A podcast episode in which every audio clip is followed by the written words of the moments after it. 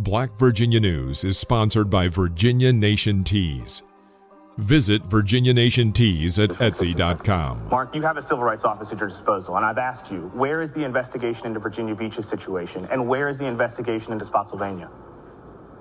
That silence is deafening. This is Lauren Burke. This is episode 18 of the Black Virginia News podcast. On this episode, we're going to be talking to the future of the party, the Democratic Party in Virginia. Going to be talking to former delegate Jay Jones, who led a very exciting race for Attorney General in 2021. Frankly, the people of Virginia don't want to stand for anything less than full throated accountability and transparency in all situations. We cannot pick and choose when we play uh, politics with people's justice. We won't do that. And as Attorney General, you've got my promise that I will be there with my sleeves rolled up, no matter what the situation is, when it's tough or when it's simple. That's about what the, that's what this race is about. It's about standing up when things are challenging and not shirking from those situations where you might uh, take a politically unpopular stand. You know, frankly, here in Virginia, we've got an opportunity to look ahead, to create a value system and a justice system that works for everybody. And I look forward to helping create that. We just put out a plan this week that's a comprehensive, forward-looking justice reform proposal that rises to meet this moment. We cannot afford someone who sits in that chair to sit back and wait to see which way the political winds blow. That's not the Attorney General that I will be. I will be there fighting each and every day. This is the podcast for Black. You are listening to the podcast for Black Virginia News, the first and only platform that covers all of Black Virginia.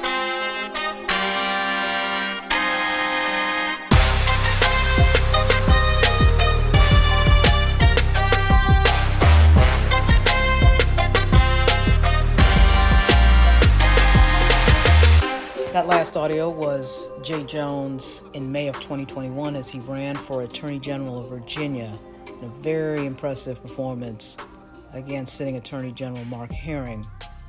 Uh, this interview is going to cover uh, us talking with Jay Jones about what he's doing now with Meet Our Moment, uh, his family history, which is extraordinary, and of course, the great Maurice Hawkins is joining this interview. This interview was recorded on August 16, 2023. So, talk about Meet Our Moment. Well, I'm happy to talk about Meet Our Moment. I love that program so much, but I just want to say thank you for having me. It's a joy to be able to chat with you guys for a little bit about about this stuff because it's really, really important to me, and it just makes me so happy. Um, Meet Our Moment, for those of you guys who don't know, is a candidate training program for um, minority and female candidates that uh, I started back in the summer of 2021. I can't believe it's been um, two years since we we started this. But as I was going around uh, during the you know campaign for Attorney General, I got to meet a lot of people. I got to go to a lot of different places in Virginia, and I saw that there was so much talent uh, out there. Uh, for people to get up uh, and get in the game, get off the sidelines, and run for state and local office because I think that's the the most critical levels of government that we've got because you're the closest to the people and you really do have a ton of impact. Um, but so many people would say I, I, would run, but I don't know what to do. Um, I don't have the wherewithal. I don't I don't know how to start a campaign. I don't know how to hire staff. I don't know how to raise money. And I just figured that there was this void, right? You have candidate training programs out there, all of which do wonderful things, but this one has a particular sort of bent toward um, female and minority candidates, which I think really is the future for uh, especially the Democratic Party here in Virginia. And so we started this, I don't want to say on a whim, but certainly, you know, with really great, really great intentions. And, you know, we've had four sessions. We do one, you know, sort of every six months or so. We did our first one in December of 2021 in Richmond. We did our second one in Charlottesville in April of 2022, our third one in Prince William, in December of 22, and then our most recent session was in Norfolk in March of 2023. Uh, we've had 50 participants across the four sessions. Um, several of them um, have won elections. Sonia Vasquez Luna was our first um, victory. She is now a member of the Manassas City Council. Um, Ray Cousins, who is the nominee uh, for a House of Delegates seat in Richmond, is an alum. Kimberly Pope Adams, who is the nominee uh, for a, a, district senator in Petersburg and Dinwiddie, is a nominee. Um, we've got plenty of other folks uh, who have come through who are also on the ballot uh, at the local level in Loudoun, Pujacana, running for the Board of Supervisors. So um, the program works, uh, and, and, I'm really, really um, proud of it, uh, especially because um, it's free to participants. I think for so many people, money has been an obstacle, and I never wanted this to be something that um, people couldn't attend because of cash. And so we keep it free. I raise money for this program. It goes right back into it so that folks can come. Um, and if you're coming from a certain distance away, we'll put you up in a hotel uh, so that you don't have to worry about you know racing over to get there. Um, we do headshots for the the trainees for free. We provide them food during the day, and um, it's really just a whole soup to nuts candidate training program. You know, 101. Uh, it's just one Saturday. It's not a program that takes weeks and weeks and weeks.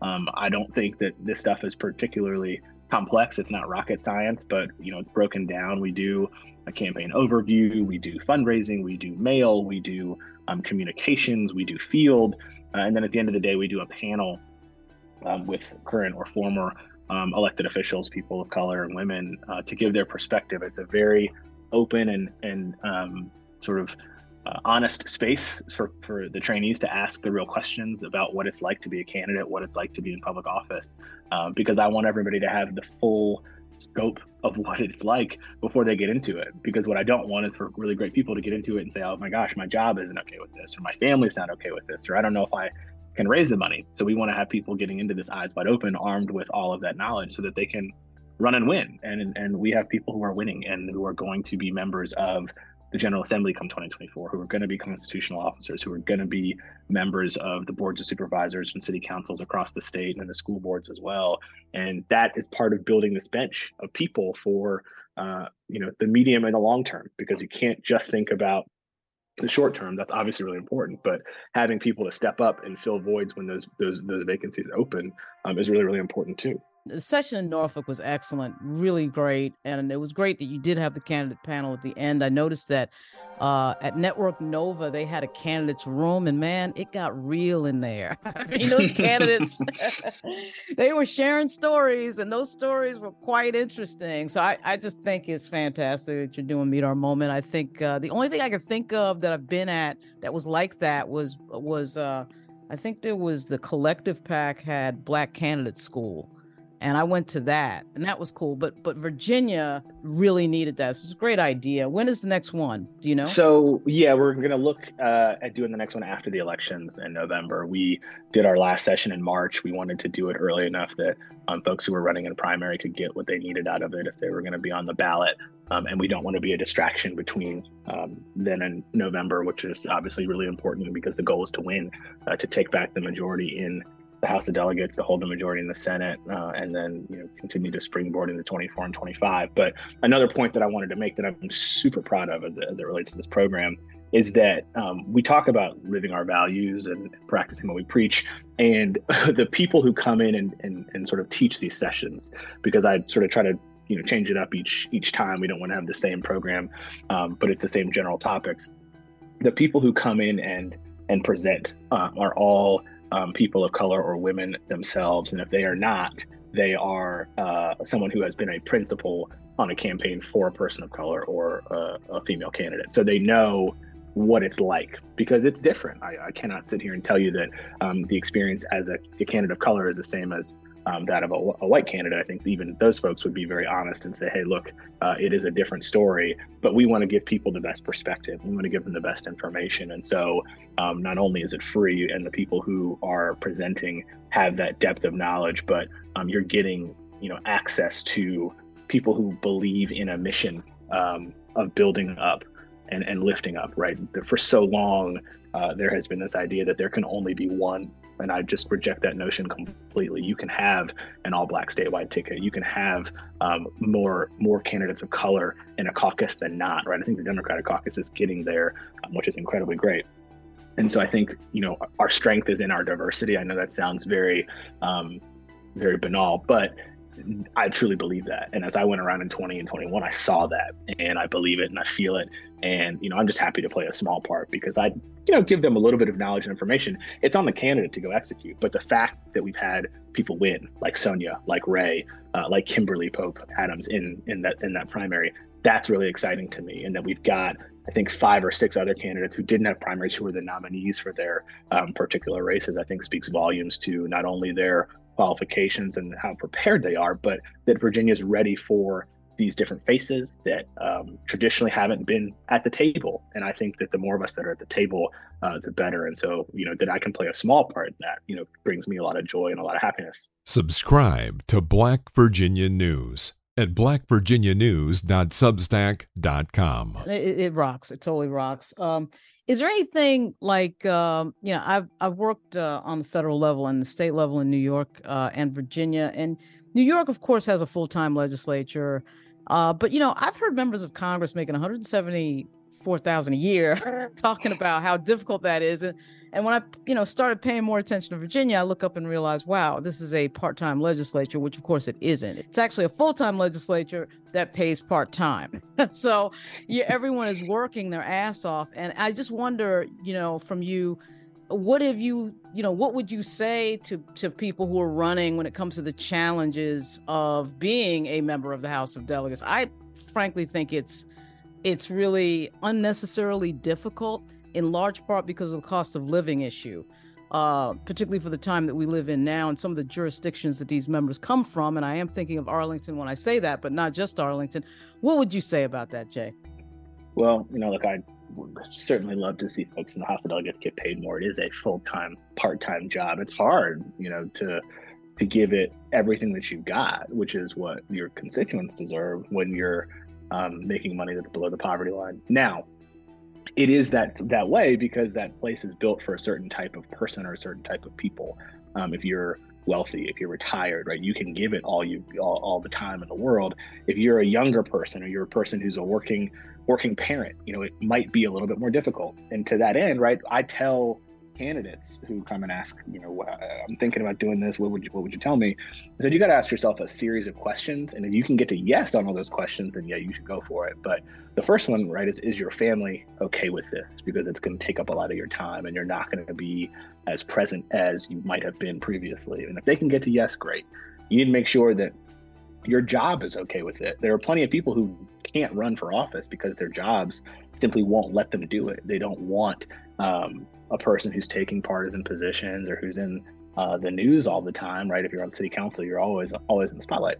Um, to draw that attention to their particular business, so you got to make sure that your employer is okay with it, right? Can you raise the money, right? Money is important in politics until it's not. Uh, until the campaign finance scheme is changed here in Virginia, you've got to raise a lot of money, and that doesn't matter whether you're running for school board or governor. You've got to raise a ton um, to be considered viable. So if you can raise money, great. Um, and then you know, is, can you win?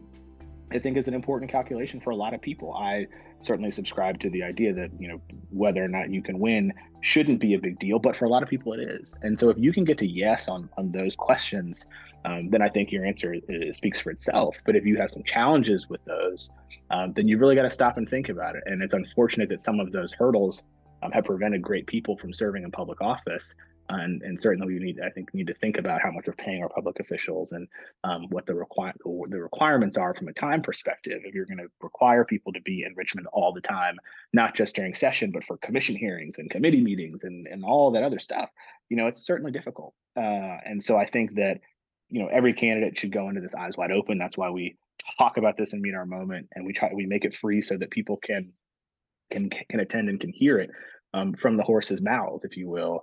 Uh, because those are real considerations that should uh, come across people's minds when they are making the choice about whether or not to jump into public office. But you know, certainly, I think uh, if you raise the pay, you're going to get better people who are interested in in serving. Because there are so many people who who you know might make a lot of money and say, I don't want to take a pay cut because that's going to hurt my exactly. my lifestyle and the cost of living that I have and all that. I mean, it's difficult. I'm I again, plenty of members are doing just fine but there are certainly folks who I think would be tremendous um, assets to to our public discourse, but they make that conscious choice because there's no real incentive. Subscribe to Black Virginia News at blackvirginianews.substack.com. Follow Black Virginia News on Facebook at facebook.com backslash Black Virginia News and on TikTok and threads at Black Virginia News. Maurice Hawkins is a Democratic political strategist and a veteran of numerous campaigns. He is based in Virginia Beach. Jay, you know, you've, you've had uh, several sessions of Meet Moment, and you've had several um, attendees who run for office, win office, um, are in viable campaigns where they you know potentially will win in the general election in the upcoming uh, fall. Are you surprised by the immediate impact and success of your program, and where do you see the program going in the immediate future? That's a great question. Am I surprised? Uh, yes and no. You know, I'll be honest. This idea came to me in the middle of the night in the summer of 2021 when I couldn't sleep after the primary because I didn't know what to do with myself. because when you go from running a, a statewide campaign where you're doing it's all you're doing for every day for two years and then you know it, it, it's over, you do have a little bit of sort of um, that that sort of feeling of aimlessness uh, and you're sort of wandering. And I just realized that this was something that needed to to exist. And so, you know, I socialized the idea with people that I trust, and they told me that I wasn't crazy they said you're gonna have to work really hard to get this thing off the ground. And and really truly and honestly i did. And, and i'm so grateful to a whole bunch of people who um, gave me feedback on the idea and, and helped me sort of refine it because you know we wanted to do a particular thing and do it well uh, and that's to train these folks to be able to run and to win. And, and i'm so proud of the fact that not only are our alums getting in the game right? We had 50 people come through over 25 have become candidates right? Previous uh, to 2023 and then you know in 2023 and beyond. Um, you know they're running and they're winning. And so am i proud of the success? Absolutely. Did i expect it? Um, you know I, I, hold myself to a high standard. I certainly hope the things that i do are all successful but i've had a lot of help um, and especially the folks who are in elected office uh, or who have served in elected office who have helped you know they sit on the panels they come and they um, provide sort of off the books advice right i mean Last time in Norfolk, we had delegate, former delegate and soon to be future delegate um, Alex Askew, Councilwoman Danica Royster. At our first session in Richmond, Delegate Bagby, well, now Senator Bagby was on the panel. Delegate Bourne, Delegate Price, Senator, uh, soon to be Senator Lashrecse Aird. I mean, you know, I think that speaks volumes to what this is about. You've got younger people of color, younger women who are investing in people to do what they do. And I think in years past, you would see folks who are hesitant to do that because there's this idea that if I train these people, they're going to come take me out. And I, I say, look, if there is a person who comes to me in Our Moment who then ends up in a primary against me for some office, I say great, because not only are you going to get a spirited primary about you know, with people who know what they're doing, but it's like if you played sports, right? You know, I played basketball, I played soccer growing up. If you think you're good, throw the ball out there and let's play, right? Show me, right? No one is entitled to anything, right? No one's entitled to one particular. Off. You got to go and work for it. And you got to let people know why you are the best uh, and why you should be elected to that particular position. And, and so to have people who believe in that has made this program successful, right? Every presenter who believes in it has made it successful. Um, every person who's who's applied, right? We have an application process. It is not particularly strenuous, but we do try to limit the the class sizes to about 15 so that it's an intimate experience. But every person who decided to apply, right, we're successful because of them. So it's not just me and I'm grateful for everybody who's played a part in it. Now, where does it go? You know, we hope that we can continue to do this because the mission doesn't end in 2023. It doesn't end in 2024. Um, again, we fundraise for this so that it can remain free, and I hope that we can continue to raise enough money so that it can become self-sustaining in a way, almost like an endowment. But you know, if we can do two two sessions a year, I'll be really excited. And we've done that, you know, thus far, and and you know, our plan is to do another one in the winter in December, um, and you know we'll figure out where it's going to be. We go to a different location in the state each time because we want to be accessible. We don't just want to do it in Richmond. We don't just want to do it in Norfolk. Um, my hope is that we can do one in Southwest and get um, some rural candidates uh, out there to to step up and to participate. We've had folks who come through from from the South Side and Southwest before, but I do think that you know for us as Democrats, we can't overlook these areas that aren't part of that that sort of urban crescent and and that is going to be helpful for us long term but also as part of the program right the people who aren't from those places get exposure to to those areas. And i think that's also really important because you got to remember that you know yes i'm from norfolk but what happens in uh, Lee County is important to, to, those of us in Norfolk, and what happens in Arlington is important to the folks in the South Side because we are, you know, one Virginia right under the same sky. And you know, yes, we have pride in our regional regional areas, but we're all in this together. Follow Black Virginia News on Facebook at facebook.com backslash Black Virginia News and on TikTok and Twitter at Black Virginia News. Send comments and tips to blackvirginianews at gmail.com. Governor Glenn Youngkin, uh, needless to say, has taken a different direction on rights restoration. Uh, talk about your work on that. Talk about where everything stands. Was the NAACP able to get anything? Uh, you know, they had, of course, had an ask, and I did see uh, the president of the Virginia NAACP on Roland Martin Unfiltered not too long ago. But did anything change after that press conference? Like, just give us a status update if you can. Yeah, well, let me first clarify by saying uh, that is me in my legal capacity in my day job. I'm going to talk to you as Jay Jones, the private citizen. Um, okay. Because everything that we have have um, have, have gotten, we put out to the public. But I'll, I'll give you the Jay Jones take on that, just for um, disclaimer purposes. But you know, certainly the change in procedure uh, has been disheartening for a lot of people. And what the NAACP has been looking for is just transparency and in the process, good or bad, right? Whether whether you like what it is or you don't like what it is. I think you know what the NAACP has been on record as seeking is is transparency from the process, and um, they did not get that as part of the um, the the document request, the FOIA request, and so you know they called very publicly for the governor to to be very clear uh, and transparent with his criteria about how the new process is being applied. And, you know, obviously, you want to see it applied evenly, uh, no matter what your your race is, your criminal history is, your voting history is, your geographic location is, and um, you know, for so many people, right, myself included, as a, a Black Virginian, I have um, family members who were alive, right, who saw their friends and family members um, you know, intimidated at the polls, uh, knowing people who died so that people could have the right to the franchise. And so, you know, to see this reversal uh, for a lot of people is incredibly um, tragic, especially when you had made strides under Governor McDonnell, you know, 10 or 15 years ago. Uh, and that was, you know, then sort of increased and, and bettered by Governor McAuliffe and then Governor Northam. And, and to see this dramatic slowdown um, and, and, and this sort of screeching halt uh, certainly is cause for concern. And you know, I think the NAACP, speaking for on behalf of a lot of folks across the state, are just looking for answers, and they've not gotten a straight answer.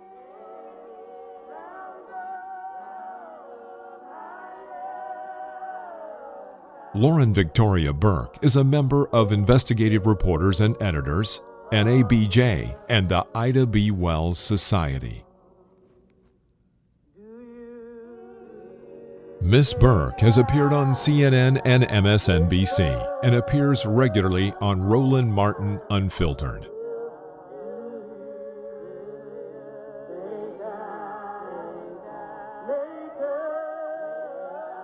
I just wanted to get uh, uh, Jay's uh, thoughts on you know this kind of duplicitous, you know, you know rhetoric from the governor in regards to he wants to secure the vote and incentivize you know, what I would say Republican voters to vote early, while simultaneously his election officials throughout the Commonwealth are surgically attacking, you know, Sunday voting, voting locations, you know, you know, making it more difficult for Democratic voters and particularly Black voters from casting their ballot early. So I just was curious what your thoughts on that dynamic um, being pushed by the governor. Well, you know, I wrote an op-ed and it was published in the the RTD back in the spring about voting in Virginia uh, being under attack and it's coming from all levels of government. And you've got the governor who slowed these restorations to a crawl, who won't be transparent about the process. You've got um, the attorney general's office that sits by and does nothing. When you've got registrars who are being intimidated and electoral board members who are being intimidated and threatened in these rural counties and you know why have an election protection unit if uh, and an election integrity unit if you're not going to do anything with it uh, and then the general assembly right republicans introduced bills over and over and over again to walk back the progress that was made um, in 2020 and 2021. And then you've got this new push for early voting. And, you know, part of me wants to say, great, right? Like this is what we all want, right? We all want early voting. Um, but then you've got that simultaneous sort of pullback, right? So it's, you know, early voting for us, but not, but not voting for all. And that is what is incredibly troublesome. But I, I think, you know, you got to hand it to the, the governor and, and his administration and, and the general and the Republicans in the General Assembly. They're pretty they're pretty open about what their ultimate goals are, right? They want to win, and, and so do Democrats. And so, you know, the by any means necessary approach is, is somewhat admirable. I just think it is um, certainly slightly disingenuous after years of questioning the integrity of our elections, questioning the integrity and the efficacy of voting early, um, because now you see that you know Democrats have harnessed that for so long. Um, but again, you play within the rules of the game. You do whatever you can do. That's why you got to win elections, right? I hope the Democrats are successful in 2023 and 2024 and 2025 and beyond because we can cement some of these gains that we've made and change our system for the better so that it's not being taken advantage of and manipulated by uh, these, po- these folks who are currently in power. Lastly, Maurice and I talked to Jay Jones about his family. He has one of the most successful and famous families in Virginia. And certainly, from the perspective of history uh, being erased, all the attempts to erase black history uh, that are going on around the country and books coming off the shelves, I think it's important here at Black Virginia News that we go over some of the family histories in Virginia. Uh, as somebody who talks often with some of the famous scions of uh, of the Reid family, the Scott family, and now the Jones family. Uh, we just wanted Jay to sort of lay out some of the details of his family history, which is incredible. I love history. I love talking to Bobby Scott about his dad and his and the history of his family. And you know, every now and then he'll mention that his dad knew your grandfather or something like that. I, I just want you to give a little overview, if you can, of your family. Um, your mother, your grandmother. Uh, I think it's one of the most exciting families in Virginia. And I just wanted you to give us a little sketch of that if you can. Yeah, I mean, I'm I'm obviously incredibly proud of my family, and I would not be here if not for their hard work and, and their sacrifices to invest in me as a as a as a young man and even in, into my you know adult adulthood. But you know, my great grandfather Hilary uh, Jones Senior was born was born in Charles City, but he came to Norfolk in the uh, sort of post World War um, one era, and my grandfather, uh, Hilary Jones Jr., was born in Norfolk in 1923. So I guess technically that makes me a fourth generation Norfolkian, and my son Charles, who was born last summer, uh, is now our fifth generation Jones Norfolkian, fifth generation Jones. So that's that's pretty neat. But my grandfather Hilary, was um, a civil rights attorney who was very passionate about the right to the franchise and about equal treatment and um, you know crazily he's fighting for the stuff that we're still fighting for today and, and that was you know almost 70 years ago so he sort of puts into context how much progress we've made ultimately but um, he was the first black member of the school board in norfolk he was the first black member of the state board of education um, he was a chancery court uh, commissioner in norfolk and unfortunately passed away at a very early age of 52 um, but I like to believe that he might have been the first black judge in Norfolk, uh, an honor that was bestowed upon Joe Jordan, who was a Titan in his own right. Um, my father, uh, you know, first black Supreme Court clerk in Virginia, right? He clerked for the Supreme Court of Virginia back in 1980. The prosecutor, member of the House of Delegates, served as director of juvenile justice under Mark Warner, is now a circuit court judge in Norfolk. I don't know the count, but he apparently is one of the only people to have served in all three branches of Virginia state government. So that's a neat little factoid about him. The people who are the coolest in my family, though, are the are the women, right? We always talk about dad and, and my granddad, which is they're they're awesome too. But you know, my grandmother, uh, Corinne, was a political, you know, titan in her own right. Um, she passed away a few years ago, but I think she felt comfortable um, at the age of 92, uh, and she left it all on the field, and she saw her grandson get elected to the House of Delegates. I think that that was pretty special for her. But um, you know, she had the ear of people like Bobby and people like um, Senator Warner and, and, others who would make the trek to Anna Street in Norfolk to talk to her um, and they're so kind for that and how they treated her over the course of many years. My other grandmother, Margaret, was a professor of English in Hampton, actually the first Black graduate from ODU uh, back in, in 1970 something. Uh, something that you know the school talks about pretty openly, and, and they're very proud of it. But it's something that you know I don't know a lot of people. I don't know if a lot of people know. Uh, and I'm, you know, she's she was great and she's wonderful. And my mother is a juvenile judge in Norfolk after being a prosecutor for a long time. So um, I think I've tried to fill their shoes in some way. They're big, big, big shoes, and um, I can only fill a portion of them. But you know, their example and their perseverance and and their drive to make the communities around them better has always inspired me. And I know how fortunate I am to have a structure like that behind me. And so I just try to do the best I can to not only leave something better for my son and and whatever world that he inherits, but to make sure that every child, right, every person in Virginia, every black person, every person of color who you know is born into a certain place can have the opportunities that I did, right? Because I do believe that that if there were other people who had the same um, opportunities that I did, they'd be just as successful, they'd be just as involved, they'd be you know committed to giving back. And so, you know, we're one of a whole bunch of families who have a long line of of, of public service in Virginia, but you know it's something that I hope can become more common. Right? I, I don't want to be, I don't want our family to be special, right? I want this to be the norm. I want Black families to to be successful, generations over generations over generations. Um, when I ran for AG, the the slogan that we used was, you know, generations in the making.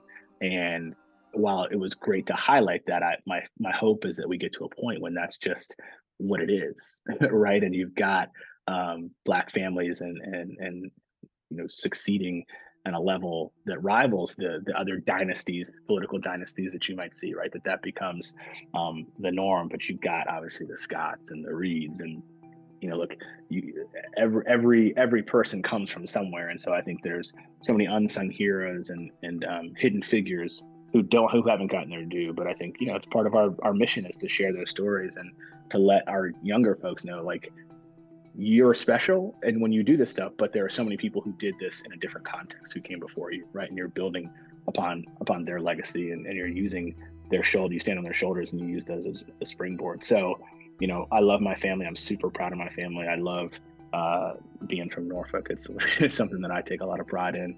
Um, and you know, Maurice is a beach guy, but we'll always welcome him into the city of Norfolk when he comes in. Um, but uh, but yeah, it's, it's pretty neat, and it's never lost on me, you know, who came before me, and um, you know, it's probably probably part of the reason why I've spent a lot of time as an adult trying to to to make the world around me a little bit better. If I could uh, share a quick story, my, my Jay Jones origin story uh, was uh, I was at the uh, the Norfolk Democratic Party um, breakfast, and when he was running for the General Assembly in 2017, he was in a primary, and the challenger that he was facing, uh, you know, a lot of people thought that he had the inside track of winning the primary, you know. And I heard his challenger speak, and I heard Jay Jones speak, and I was like sold. Absolutely. Uh, Jay, you're the future of the party, and I'm going to hit you with the inevitable, inevitable question. I mean, I personally was very excited and very uh, thrilled by your first run for AG. Uh, I love the debate. Uh, I love the whole thing, uh, and I just wanted to ask, like, it looks like you might do that again. You have anything to say about that? You have any news you want to break on the Black Virginian podcast? Man, I thought you guys would never ask. I, have been waiting for this the, the entire time. Yeah. You know, look, I think we we got to focus on 2023.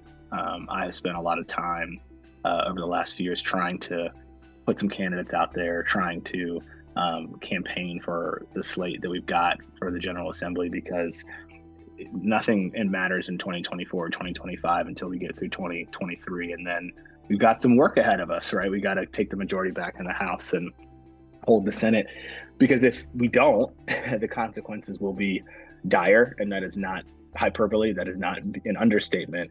Um, they have been very clear about what they want to do if they um, get full control, and I can tell you that that's not a Virginia that I want to be a part of, and so I will spend all of the um, extra time and energy and money that I've got in 2023 to make sure that um, we make Don Scott Speaker of the House, that we have um, a majority in the Senate, and that we head into 24 with a lot of momentum so that we can take back Congress uh, and, and put Democrats back in the majority in the um, U.S. House of Representatives and make Bobby Scott chairman of um, the Labor and Education Committee again uh, and deliver, you know, 13 electoral votes for Joe Biden. And then we can think about 2025. But uh, believe me, when I have something to say about 2025, you will um, be one of the first people I talk to. So you have my word on that. So just stay tuned. And that was an interview with Jay Jones, one of the most exciting elected officials in the Commonwealth of Virginia. That was episode 18 of the Black Virginia News podcast. This is Lauren Burke. We will be back really soon. Everybody take care. The podcast for Black Virginia News is a product of Win Digital Media and is produced by the team at WDM LLC.